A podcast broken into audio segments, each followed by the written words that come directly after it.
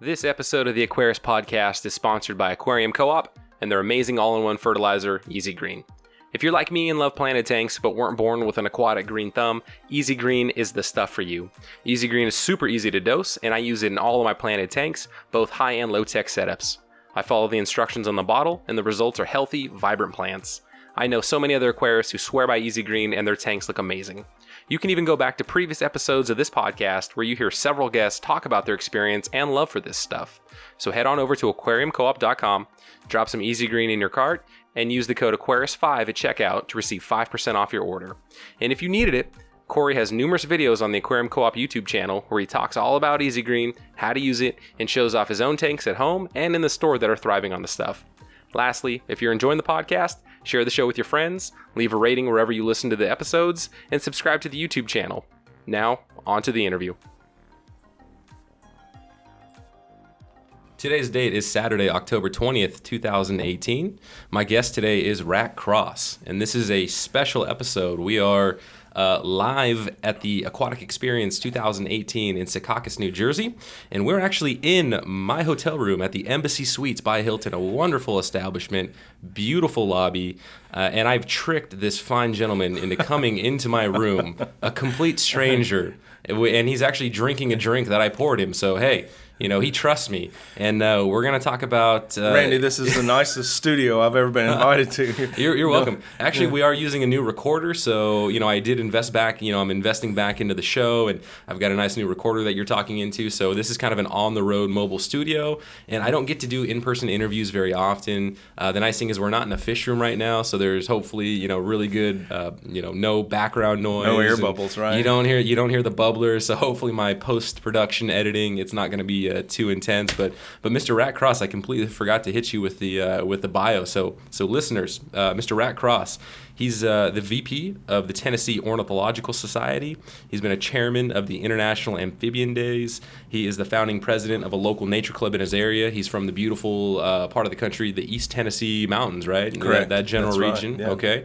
Um, so I've seen pictures, absolutely beautiful and astounding, and there's some really cool, um, you know, native fish and native birds and, and, all sorts of other critters that live in that area. So very cool to have uh, Rack on. He's also got a, uh, you know, a, a, fledgling, dare I say, and don't take that in the wrong way, no, but YouTube channel called The River Life, and we'll definitely make sure we get a chance at the end of this to to give Rack an opportunity to kind of talk about what that is um, as we wrap up this interview. But uh, let's go ahead and go back and talk about. Uh, first off, aquatic experience, man. What are you What are you thinking? This is crazy. It's overwhelming. I mean, so many people, so many things going on. I love the uh, aquascaping, the competition that's going on. Every time I walk by there, it's a different view of beautiful aquariums being scaped. So it's wonderful to see the people. Fantastic to meet you here in person, Randy. I enjoy what you're doing, and I guess our paths intersected when you interviewed Cory McElroy of Aquarium Co-op.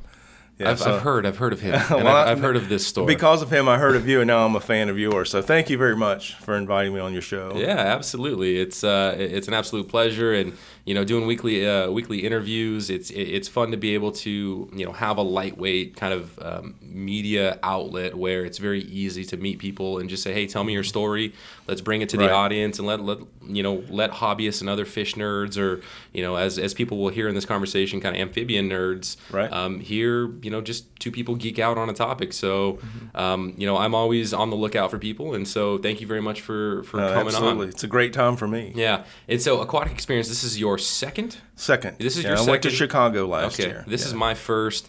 Uh, it's an absolutely fantastic event. Um, you know, really we actually we broke away for a little bit. It's lunchtime right now on day two, so it's Saturday. Um, you know, we're gonna do maybe a 30 minute interview, and then Rack and I are both gonna head back and, and have some good times. And maybe there's a second victim I can convince to come up here. But you know, hey, it's uh, I'd be remiss to to not take up an opportunity to interview somebody here at the Aquatic Experience. Just the the buzz is in the air, and I would really encourage everybody out there um, to you know aquatic experience 2019 the shrimp competition the aquascaping the vendors seeing all the new products uh, meeting maybe your favorite YouTuber. Uh, it, it's such a cool event. If you are a nerd, I mean, first off, you're a nerd because you're listening to this podcast, and so when you're in that vein, you should also try to come to this event. Really cool. I'm pretty sure it will be here in Secaucus, New Jersey again next That's year. That's true. Um, you know, who knows how many years it will be here, and then maybe move to a different venue. But again, I would strongly encourage. It's an absolute blast. Check out all the social media postings. Uh, Well, you know, speaking of that, Randy, it's been a leap year forward for social media and the aquatic experience. The host organization, World Pet Association, donated this year three booth spaces to YouTubers. And last year, the YouTubers they weren't on the agenda. They we weren't even on the map. But they saw all the hype videos and the live streams and the videos that came out afterward. And this year, they extended like a red carpet welcoming. Yeah, yeah, Yeah, oh, so- they're smart. They're smart. I think know? so. Let's let's continue to grow with support. Let's continue to grow the the effort to welcome social media at large events. Yeah, absolutely. All right, Rex. So enough about everybody else, man. Let's focus Right, on right. you. This is your this is your 30 minutes that I'm focused in on you, my man. I want to give you all the attention. So give me your your tropical fish keeping background. When did you first start keeping tanks? That's a great question. Uh, my earliest childhood memory of pet keeping involved a guppy bowl. And my mom had a collection, a small colony of wild guppies, and she loved them. And I was fascinated as a kid, three, four year old, watching my mom take the mom guppy out of the bowl and putting it into a jar and watching the fry drop. I knew it was something special, you know, to occupy my mom's full attention that way. Yeah, so so they, I'm sorry to interrupt you, but there Sure. it is again, man. Somebody gets their passion, gets their start with guppies and mm-hmm. watching guppies reproduce, man. That is just, you know, time and time again, that is a a you know, such a, a constant in this hobby. And if you're somebody, myself included, that wants to get a younger generation involved, those livebearers There and that go. magic of creation and birth, I agree. like, continue, my man. And I'm not over it. I mean, I've kept an aquarium and fish nearly my entire life. I took a break while I was in the army. They wouldn't let me bring my aquarium and, and a college dorm or two, you know, no fish allowed. But other than that, fish have always been a constant in my life. And I still love guppies. Yeah. Yeah, so that's cool. And then, the, you know, the guppy colony grew, the, the fish bowl got bigger, and that eventually became something I was interested in. And for my eighth birthday, I got my first 10 gallon aquarium, uh, incredibly overstocked 10 gallon community tank. Of course. but it came with uh, some, some education opportunity. My mother also bought some, some books. I love to read. So uh, I was just I was into fish. I was always going to be a fish keeper. And I loved it, but it also spawned an appreciation for nature in general. So there was a creek in my neighborhood, and if I weren't at home and weather permitting, I was in the creek, and I was turning over rocks looking for crustaceans and salamanders and fish. Nice. So, did, and Yeah. did you bring any home, and did you set up any like terrariums or bowls or anything for those critters? Uh, not well, but yes. so I didn't I didn't actually get a, a nature appreciation mentor. So I was kind of doing some things just that a kid would do. I remember going on a salamander collecting trip once and um, putting the salamanders I had captured in a jar. And uh, you know how kids are. We don't really keep our schedule. This was pre-smartphone days, and uh, baseball practice snuck up on me, and I forgot and left the jar of salamanders in my dad's car. Oh no. He was a, a- a salesman and traveled, and noticed the next day an odor in the car. Oh, poor thing. Yes, So, and no. so I, I, yeah, I didn't do well with the salamanders. That, and then my dad became not a fan of salamanders. Yeah. So it was difficult to keep, and I just learned to better appreciate them in nature, Yeah. leave them in situ. yeah, and now to go back, were you, born and raised in East Tennessee? Um, Southwest Virginia, Okay. East Tennessee, always Okay. there in the in the mountain, southern Appalachians. Can Can you go back in the in the Wayback Time Machine, close your eyes, and kind of tell me what the fish stores were like back then, like selection wise? Um, was it you know was it something that from a price point perspective things were were expensive relative to now? Like what what do you remember your experiences as Uh, a tropical fish um, seem to be more expensive. They seem to be more accessible now. One of the things I remember is that we upgraded my 10 gallon tank to a 29 gallon tank and bought one of the first hang on back filters. It was a Dynaflow filter, and this thing had like 70 parts.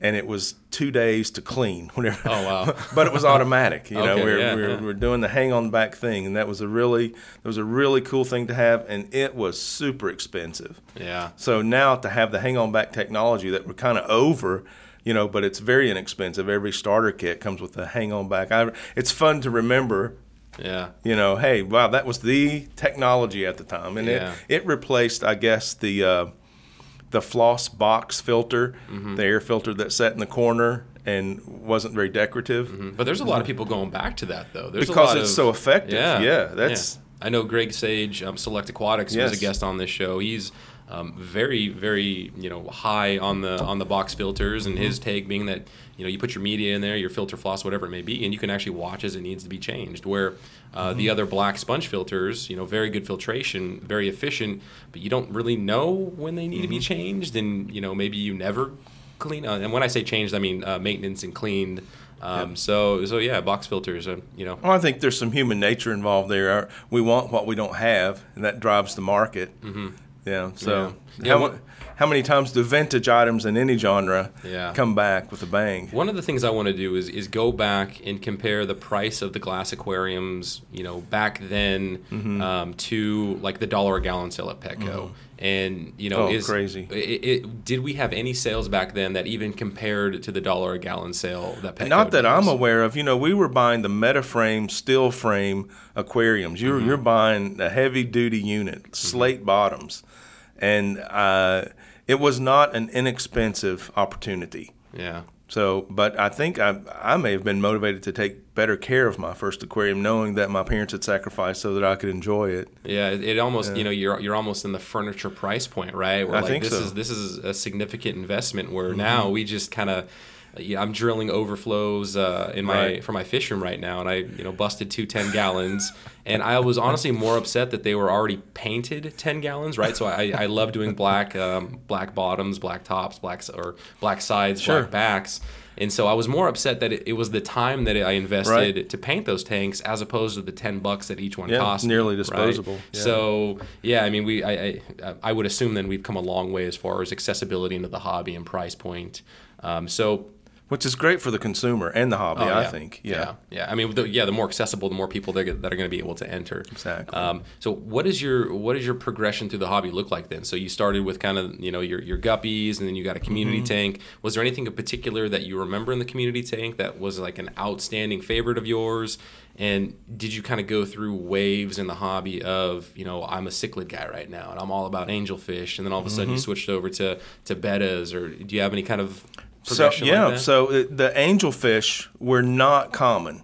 When you saw an angelfish, it was a wow show-stopping fish, and they were very expensive. So after I'd upgraded my 10-gallon aquarium, I wanted angelfish, and I bought two dime-sized baby angelfish. I guessed. I just said angelfish too, and it happened to be right on the money. That man. you nailed All it. right, excellent. And they, these things grew, you know, to six, seven inch fish, and but I couldn't stay out of that creek, you know, and so I would go down there and I would catch different types of minnows and suckers, and I would bring them back and temporarily introduce them to the community tank.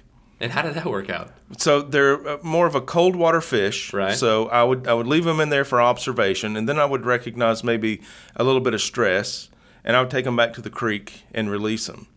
But I never had any water quality issues or parasite issues, although that could have easily happened. And I don't recommend anyone try this. Yeah, but hen- hence my curiosity on that. Yeah. But I was just a kid enjoying nature, you know, and that's that's what I did, and it was it was pretty phenomenal. Mm-hmm. Yeah, and, And then my but my Plecostomus grew, you know, also from three inches to nine inches or whatever, and then I didn't need to go to the creek for the game fish anymore. Yeah. there you go. So uh, so let's fast forward now. What does your current fish aquarium setup look like? Yeah, so I was not doing fish for a while, other than little hobby bowls. I, I do some artwork, and I did a show involving goldfish bowls and live goldfish, and um, didn't didn't have a large aquarium at home. But I started a YouTube channel after I retired from uh, my career, and decided that I wanted to do um, fish keeping content. Basically, because I'd seen a couple of YouTube channels where I really appreciated the creators' take on the hobby and the community. So I wanted to be a part of this community that was growing, something I could give back to and I could receive from. We have family to share with. And then so many avenues of instruction and opportunity, like your podcast. It's like, hey, we're going to get the nerds together. We're going to talk about things we like to talk about, and everybody's going to have a takeaway. Yeah. So I believe my personal philosophy is everyone has something. And if we just take a minute to listen to someone's story and find out what that is, and the fish keeping community is really good about allowing everyone to bring their something, put it on a, a buffet of options, if you will, and then coaching each other. Hey, you know, if you don't want that, just leave it alone. You don't have to spit on it. It may be what the next guy wants. Mm-hmm. So I, I think that's an overwhelming sense of what we call the hashtag fish fam. Yeah. And we're seeing a lot of that with the uh, Aquatic Experience YouTube booth going on right now. Yeah, there, there, there's a big, you know, kind of different strokes for different folks. I think every once in a while you will get some bad apples that, you know, like to, to poo poo and hate on things. But, Mm-hmm. you know, something like a like a bichir, you know, I, it, I can appreciate that fish. I'll probably never have a tank that has them, Right. but that's a that's a cool fish, man. And if somebody, you know, if that's your your passion thing or something you like to keep, by all Yeah. means. And you know, talking with Shelby Bush from Segrest Farms, I was blown away that people would keep sturgeon. Yes. And there's a there's a, actually a sturgeon display tank that Aquatic Experience has set It's up Striking. and it's it's like their prehistoric tank, Mm-hmm. and those suckers are super active, man. And I'm like, man, looking at this thing, that's I could I could definitely see the appeal in that. I Right. would never keep them, but I can I can appreciate, um, you know, the, the unique coolness that that fish brings to the hobby and the joy, right? The joy in fish I like keeping. what you're saying there. And Yeah. we, we just give each other room to be each other. You be you, tank your tank. Most and, of the time we do. And and then we can also offer some coaching when asked. You know, here here's some best practices I'm aware of for your consideration. Yeah. So what are your tanks like at home right now? Yeah, so I started the YouTube channel and I went. Um, I started three small tanks. You know, uh, I had a scarlet badis and a betta, and an, and another small container fish. And my wife came home and didn't yell at me. Um, she said, "You had a good day today, didn't you, honey?" What, what, what size tanks are these? oh, two or three gallon. Okay. Yeah, and, Okay. and I said, yeah, and I put, set them up in the foyer of the home, and you know, kind of a neat, artistic looking, cool Mm-hmm. display. And I was working it just to get a reaction. It went over okay, and I'm like, huh, I think I want to get an aquarium. And so that was just like um, multi tank syndrome, There you go. ready to pop. And so um, I started buying tanks, watching Cory Cory's videos over there at Aquarium Co-op. He made it look so easy. So I'm building racks and filling them up, and I escalated to about 24 aquariums in a portion of the house we just turned into a fish room. Excellent. Let's, So Yeah. let, us talk about those 24 aquariums. Yeah. Um, what what typically what size? What do you have? Oh, they ranged. Okay. I, I kept a five and a half gallon for for the betta, and then a 40 gallon glass tank was the largest. I had a 75 gallon stock tank. I put some baby koi in. You know, a couple of 20 gallon longs. Um, also a big fan of Flip Aquatics, and I'd bought some shrimp from Rob at Flip Aquatics, and I, I and, you know, I hate to say this, I love them to death. I fell in love also with Malaysian driftwood. And come to find out, if you overstock your tank with Malaysian driftwood, you can um, you can escalate some parameters you really don't want to escalate. Uh oh. Yeah. So now that's a beautiful rabbit snail tank. So tell you what, you you uh, bat, package those rabbit snails up and you send Yeah. them to me because I've got my schoutedeni puffer Poe that uh, he, he's making me. I'm gonna have to ramp up in the fish room once it gets fully up and running and, and dedicate maybe two tanks to snail production because Poe is a is a fatty. That's an awesome puffer to have. He's amazing, man. Yeah. I, I can't recommend those fish enough, and I- it's, it seems like they're becoming more and more available too. And they should be. They're a great fish for the hobby. I actually received a couple of the pea puffers by mistake. I ordered a pair of guppies online, and they shipped the wrong box to my address, and it had pea puffers in it. So uh, I kept those guys for a while. They ate me out of snails. Yeah. yeah, while I had them, but they had a lot of personality. I enjoyed keeping the puffers. Let, let, us talk about the shrimp, right? So, what Yeah. has surprised you the most um, with keeping shrimp? So the the shrimp require a little bit of effort. Like I had a bulletproof aquarium system where I would overload it with plants, and that would just kind of help me to stay within you know a, a balance, even if I made some mistakes or was lazy on the maintenance. The shrimp, uh, their parameters were a little more exacting. So I thought I was doing everything. I had the setup, I had the maintenance, but I didn't count on the decor changing the parameters and them being sensitive to it. But I, you know, I'm, I'm kept poison dart frogs for years, and I thought the shrimp are very similar. Now they'll do very well if, if you know a few of these particulars, you're going to have a great experience with shrimp. And I'm going to go back into shrimp. I'm talking to Rob here this weekend. We're going to give it another go. He's promised to be my my coach, my better conscience. So I'm gonna I'm gonna do those uh, those shrimp one more time, uh, and even if it if I have to, I'm an artist as I mentioned. If I have to sacrifice the aesthetics, I'm going to do what's right for the shrimp, and I'm gonna I'm gonna enjoy them. But I tell you, one of the things that surprises me is how popular they are.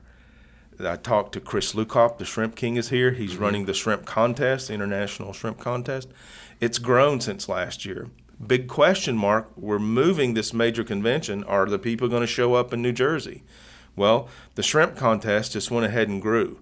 The shrimpers, they don't care where you're going. We're yeah. here and we're growing. Yeah, and I, have shared the anecdote that on my bus ride over from Manhattan to Secaucus, New Jersey, real quick bus ride. Um, but I, I, had no idea where I was going. I've never been in this area before, and so the bus driver, I was like, you know, is this the correct bus that I should be on? He's like, oh yeah. Are you going to that aquatic fish thing? I'm like, well, actually, wow. yeah, yes, I am. Wow. Um, and he's like, oh, are they going to have shrimp and, and there? And I'm like, well they will they will and i'm pretty sure there will be a bunch for sale. And he's like oh great. And so this is somebody that you know, had the this experience not moved to a different location, mm-hmm. you know, individuals like that, right? Right. You know, kind of maybe they don't have full on multiple tank syndrome, but they're mm-hmm. they're an, an, aquarist in their own right, wouldn't have a chance to experience this awesome event. So that's just a fun anecdote that I've shared that even my bus that's driver, good. Yeah. you know, was jazzed about this event, and I'm sure he's probably here today with his family walking around, and mm-hmm. hopefully they pick up some some shrimp oh, and some. It's all about the aquarium. I don't yeah. care where you go. Yeah, so let, let's pivot now, and we're going to go in a little bit of a different direction. We're not going to talk about saltwater. We're going to talk about uh, dart frogs. Oh yeah, yeah. And yeah. I don't I don't keep dart frogs. I'm I'm even scared to talk to you about this because I don't want to get I don't want to get hyped up and go down that rabbit hole. But I think careful. I I, th- I think it's a very um, easy bridge and transition for people that have an aquarium to also keep dart frogs. I've talked to a number of people here that actually also have dart frogs. They have the paludariums or whatever type of enclosure, and they they have this fond passion for dart frogs. So we're, we're gonna have a little mini dart frog conversation. Sure. Oh, I'm gonna ask you a lot of beginner, basic, yeah. you know, for for an advanced dart frog person, they're gonna say you're a noob.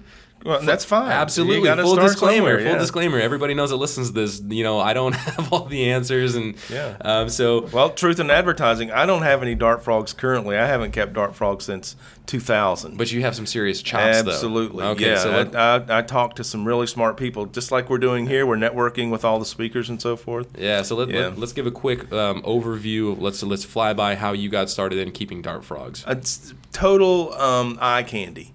And you see a picture of a dart frog, and it's like, wow, that is awesome. I like to have that in a, in a nice looking terrarium. And so, um, started doing some research and found that um, there was a uh, uh, an eye surgeon in the area that had in his his lobby a terrarium that had dart frogs in it. And so um, I gave his office a call. He was kind enough to give me a call back, and he said, "Yeah, I'm going um, going up to Baltimore, and there's going to be a reptile show with some vendors with dart frogs. If you want me to get you some, I'm going to pick up some more. I'll be happy to pick you up some. And I said, Well, I don't know if I can care for them properly or not. I'm kind of new on the learning curve. And he said, I'll, I'll help you. And you can, I'll, I'll get a couple of frogs for you. Can keep in a 10 gallon aquarium. So, being a fish guy, I'm like, I'm set. Yeah, bring those frogs down here. So, that, that was the beginning. And what year was this? That would have been late 90s. Okay. 96, 97. Okay. And so, yeah. I mean, what were those first dart frogs? What you know, what were your lessons learned? Like, kind of walk me through a high level of that experience with that first. Fortunately set. for me, the the frog that I found the prettiest uh, was one of the easiest to care for, and uh, that being the Dendrobates azureus. Okay which now is a we found out that it's not its own species it's just a subspecies of the dendrobates tinctorius okay. Azureus subspecies. And it's the solid blue frog with black spots on its back. Uh, what we would consider one of the larger terrestrial type frogs versus the smaller arboreal ones. Okay and then, so let's go ahead and right now have the um, randy's going to ask you a silly question. Yeah, and yeah. you're going to give me the educated answer. Why would i want to keep something that is poisonous and can make me sick awesome question. These frogs um, are typically captive bred, not wild imports. And in the pet trade, at least in my state, it's illegal to have a venomous reptile or amphibian. So they're all captive bred in Tennessee. And what does that mean? That means they haven't been exposed to the wild diet, which changes their metabolism and the way that they um, they, they chemically process their food into the mucus on their back that helps them breathe so they're not poisonous. But they're still an amphibian. I wouldn't recommend anyone handle an amphibian and then wipe their eyes, you know, or, or put the frog in their mouth for whatever reason. Yeah, so just any standard native North American amphibian, toad, Sure. uh, frog, same kind of handling practices, you go. right? Yeah. Okay. And so I've asked that question to some other dart frog people, and they're like, "Well, you don't want you don't go around handling your fish." And I That's say, "Tou- true. Touche. Yeah, they're they're more for observation than handling. And when I would move my frogs, I would do it with clear tubes, not fingers. And if it were necessary, I'd put on a glove and make sure it was very wet. And why do you do the, the clear tube? What is does it does so- it keep it in place or what? Yeah, it was so. Someone figured this out. I don't know if it was trial and error or what, but if you'll hold the the a, a tube over a frog, it naturally wants to to climb. The Dendrobates uh, Latin name that's kind of like a tree or woody climber. They're a tree frog, so. Instead of hopping away, usually they just climb up the tube, and then they would they'd be still. You could move them from one, and then lay the tube down. They'd crawl out when they wanted to. Excellent. Yeah. And, and so, what were uh, I mean, what were some of the other observations or things that kind of surprised you surprised you about keeping the dart frogs? that they developed personality. You know how fish worship the food god. They get in the habit of seeing this guy with the food coming down, and they just come up to the tank, check you out. Frogs did the same thing. It was crazy, and uh, they'd kind of circle up. They all wanted a little elbow room at the table, so they they'd have a little uh, powwow in the center of the moss and the terrarium that you're keeping them in. Then you drop in the fruit flies, which is the staple food, and then they would just you could hear them snap when they would put their tongue out to grab the uh, fruit fly and then retract it into their mouth very quickly. So very social, and uh, they were good in a group together, kind of like a school of fish. A group of frogs were really cool to watch. And so, you know, now you've you've developed this passion, you've had this experience. So then, how does it progress for you then to the point where, um, you know, you're the chairman of International Amphibian Day and all the No, other. that was a total. That was a total farce. So uh, I love frogs. I'm very passionate about frogs, and I networked with all the people. I wanted the good information, had the good conversations, met the right people, and there were people far more qualified to be chairman of International Amphibian Day than I was, but probably no more passionate. And so we on on the board that, that I chaired, we had people from uh, U.S. State Department, Smithsonian, National Aquarium, um, U.S. Fish and Wildlife, USGS, just a high-powered National uh, Park Service, people that cared about amphibians.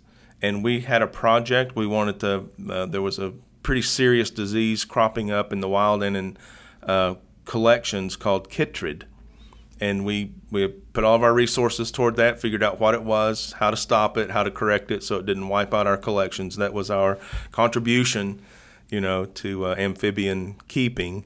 And what we did that I think was very smart, and how I got involved is we invited the hobbyist in, and we said, "Hey, hobbyist, how are you doing this?" And talk about a, a radical group of hobbyists. Poison dart frogs 20 years ago, you know, this was an anomaly. How in the world do you get poison dart frogs into the United States if you're not a zoo? So these hardcore hobbyists that had poison dart frogs had figured something out because you only keep a dart frog wrong for a little while. And these hobbyists were keeping them generation after generation. Come to find out, the hobbyists had figured out some caretaking tips that were adopted after International Amphibian Days, and we started doing behind the scene tours of national collections.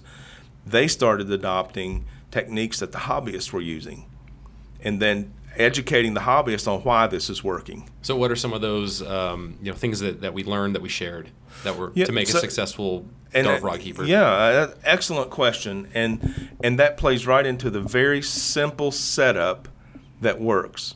Rather than if you go to the uh, natural habitat, the biome, you see a frog, it's jumping around in the leaf litter on the ground. So you go home, you make a terrarium with dirt and leaf litter on it. But leaves matter though. So, what kind of leaves?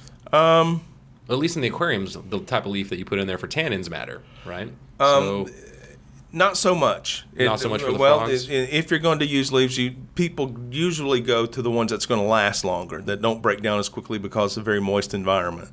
So, uh, where I'm from, the magnolia leaf was awesome. Okay. it's a heavy, waxy leaf. The frogs liked it. Would hold water if it were turned the right way. Good for the humidity. They could even use it as an egg laying.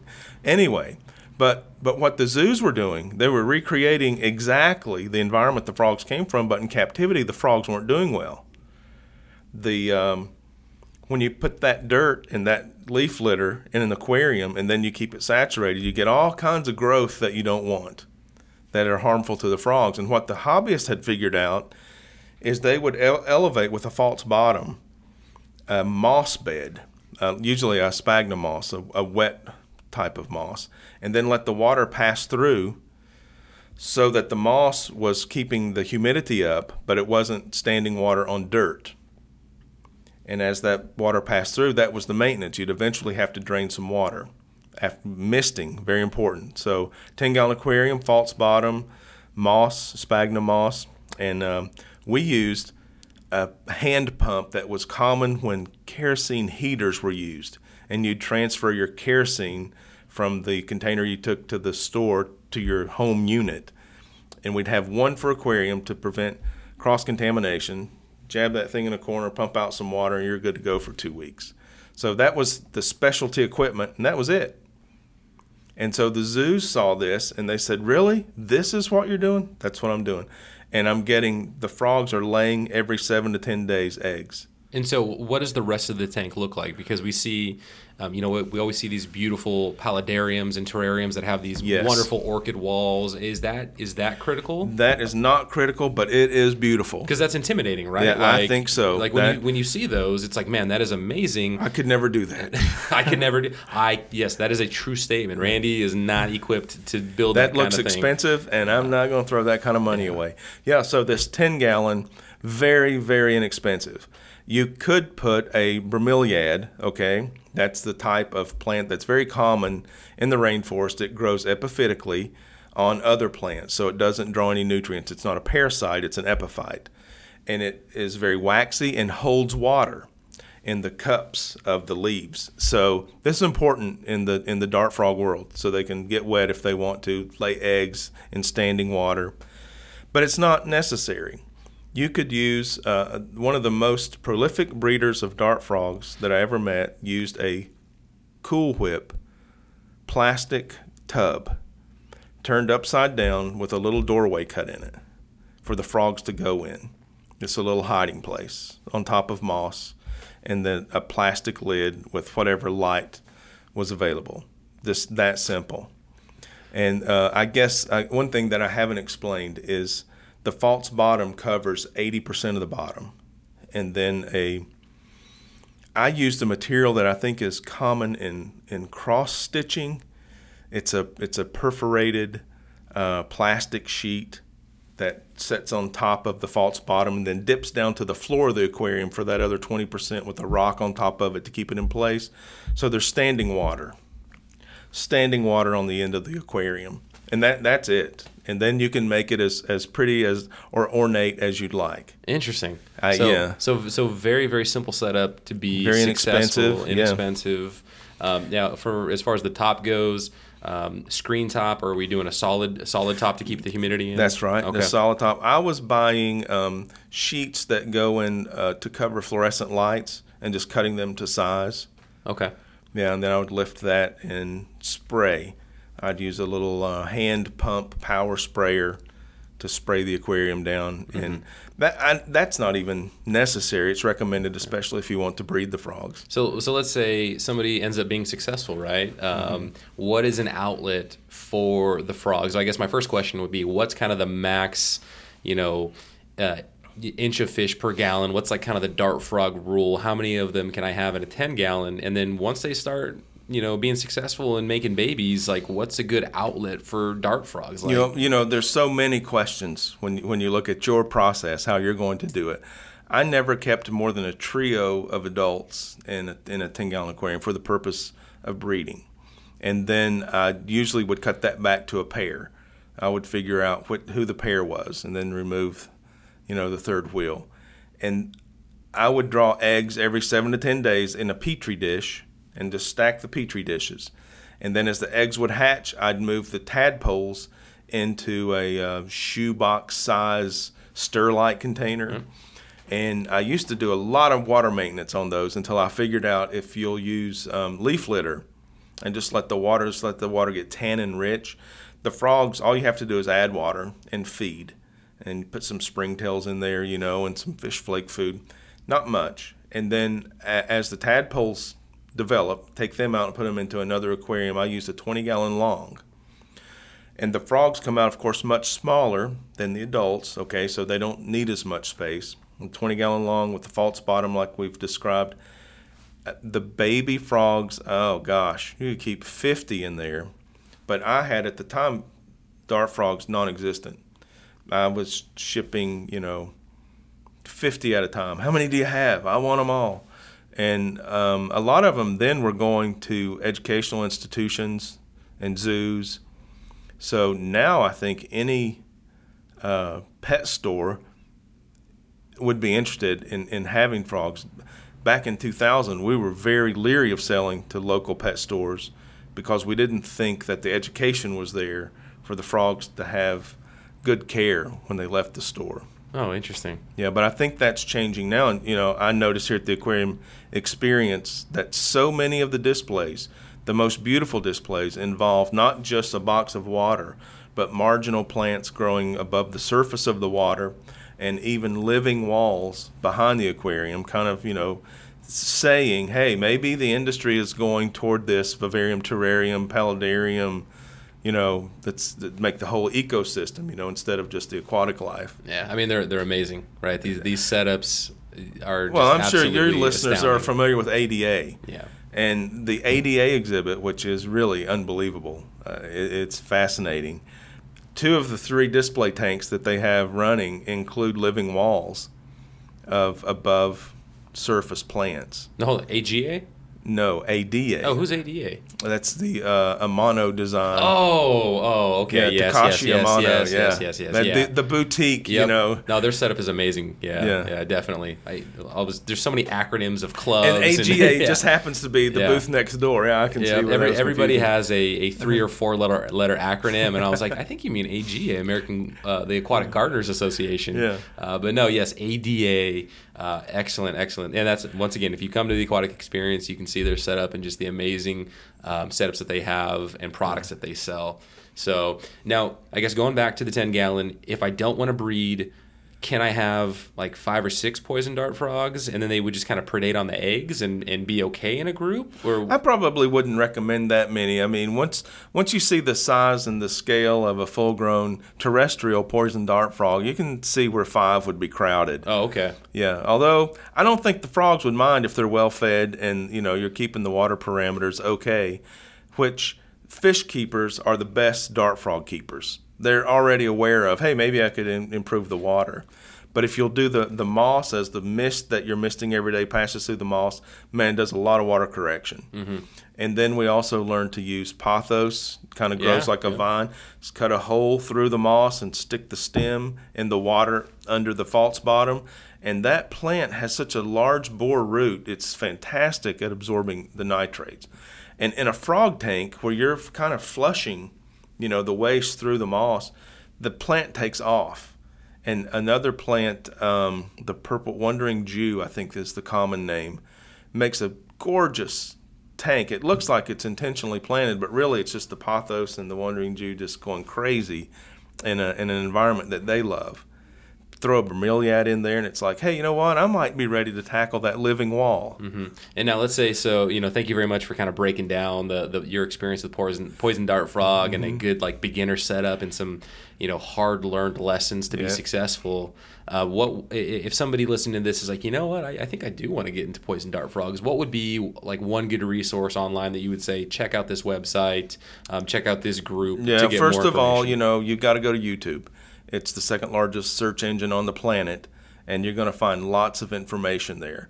And I would also say, kind of write down a few of the, the most burning questions you have. I don't understand this part, and search in particular for that part. And you'll, I think you'll come up pretty quickly with some best practices, and also uh, um, larger zoos and national collections are a good resource. They may not be able to get back to you very quickly, but if you want good information, you can you can contact via email, usually from their website, the National Collection, National Aquarium, National Zoo, things of that nature. They'll give you some feedback. I know even in Tennessee, I think the Tennessee Aquarium now has a poison dart frog display. And not that they're indigenous, but it's a wonderful contrast of environments. Yeah, yeah, no, very cool. All right, and so you know, to kind of wrap this up, you know, thank you very much again for coming on and sacrificing some of your aquatic experience time. Glad you know, you're not it. you're not from New Jersey, so you flew out here, but you're sacrificing some time to talk to me, um, and you know, through this medium to the audience and share that wonderful wisdom. Uh, you know, how can people find out more about you? Um, you know, let us. Give me, you know, a, a minute or two on your channel, and we'll make sure we've got show links in the notes uh, for people.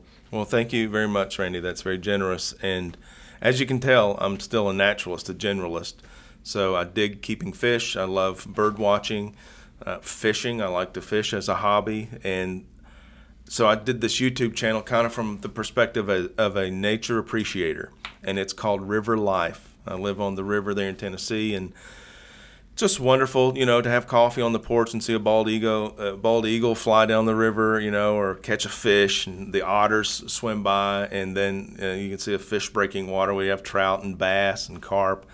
So, the content that I wanted to share with people is the content that makes me happy. I feel like it's a quality of, of life enrichment. So I wanted to capture that and share it with others. And it's this isn't new to me. You know, I, since I was a kid, this has been a truth and we refer to each other as nerds. You're just so like-minded. These people really get it and appreciate it. But I, I think many people, it could be an invitation. Hey, why don't you check out some nature appreciation? Oh, you know what? I really like that fish keeping. So I, I wanted the river life to not only be an expression, but I also wanted it to be an invitation. So very happy to invite all of your listeners over to the River Life YouTube channel.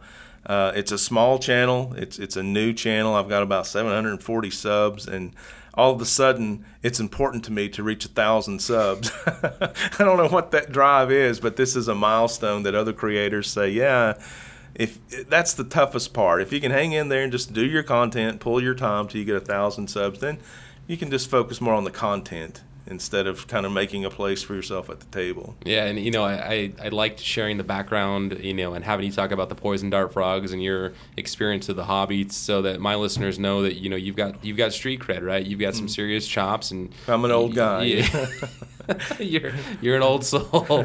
Uh, I mean, yeah. So you know, you you are somebody that they can uh, look to and have some really good, knowledgeable um, information, and then it comes from somebody with a lot of experience. So um, to me, that's very very important in terms of when I promote somebody that, especially that does you know video type of content. So uh, again, thank you very much for for coming on the show. And Such pleasure. Yeah, awesome, man. And so, listeners, we're gonna head back to the aquatic experience. Um, fantastic time. I can't, uh, you know, suggest and recommend this enough. Um, so, t- 2019.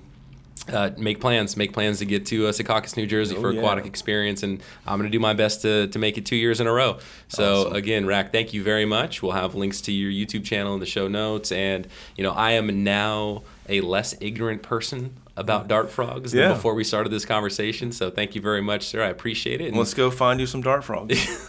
I don't know. The, it's a fish room. I don't know if there's any. I've, it, it's all planned out, man. I don't know if there's room for a dart frog in there or not. But maybe, hey, maybe one day though. They they're cool, man. They're they're cool. You're They're cool, Randy. Thank you very much for having me. Thank you again for listening to the Aquarist Podcast. As always, get involved in your local fish club, help grow this wonderful hobby, and have fun with other fish nerds.